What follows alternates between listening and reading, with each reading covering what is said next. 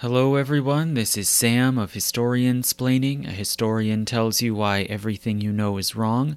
These lectures are on SoundCloud, YouTube, Stitcher, Podbean, and other platforms. And if you can help to keep them coming, please go to my Patreon page. The link is in the description. So I just wanted to give an update that thanks to my growth in patron support, I now will be engaging with a producer, and that will be the wonderful opera, theater, and audio director and producer Dan Rogers and we have been discussing how we can go about branching out and diversifying historian splaining, including by making video lectures with images, possibly live lectures that listeners and supporters can join, as well as lectures about music. I expect that soon I will post a poll on Patreon that all patrons will see where they can vote or express their ideas about the topics for video lectures. So, thank you so much to patrons for making that possible, and thank you to Dan. And I hope that in the near future we can find a way to introduce him. I mentioned this previously a few days ago when I posted on Patreon my latest installment of Doorways in Time The Great Archaeological Discoveries about the rediscovery and recovery of early audio recordings from the 19th century, going all the way back to the 1850s.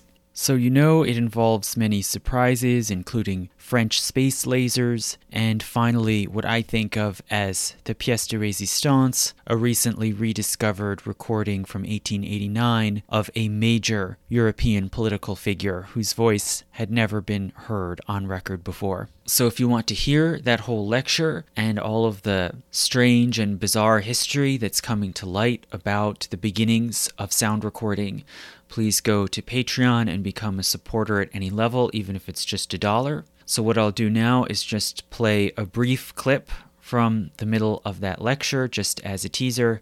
And then, lastly, at the end, I will thank those who made this lecture possible, both in terms of discovering and providing these recordings to the public and my patrons.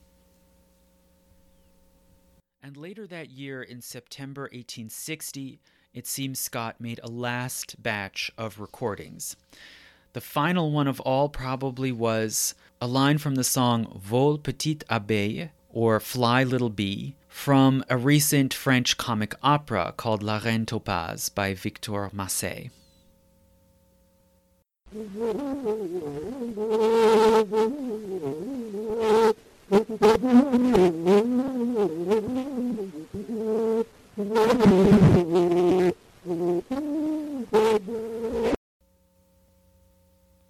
it seems by the end of 1860, Scott felt that he had completed his experiments and gotten everything he could out of his phonautograph invention, and he mainly tasked himself with submitting papers and records to archives and to scientific academies to prove the efficacy of his invention now, soon after, others, both in Europe and North America, began to take similar principles, inspired to varying degrees by Scott's invention, and reapply them.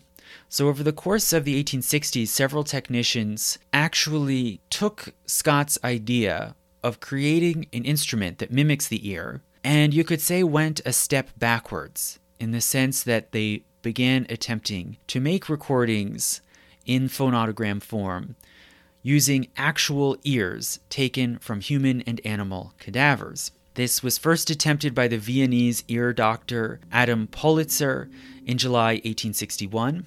A short time later, a colleague of Politzer named Auguste Lucae did the same thing in 1862, actually attaching the small stylus to the eardrum directly of a, an ear taken from a cadaver. And doing this, he did manage to create a few phonautograms with recognizable waveforms, which were then published. Centuries later, when the first Sounds Collective attempted to make a sound file to play back the sounds from this ear experiment, it just basically sounds like static. There's no real discernible tone to it, but nonetheless, it did at least produce a wave. Shortly after, the first working phonautograph in the United States was created by an MIT student from Minnesota named Charles Wilson Morey. And Morey attached levers to the membrane of the phonautograph in order to amplify the motions of the stylus and to make stronger recordings with greater amplitudes.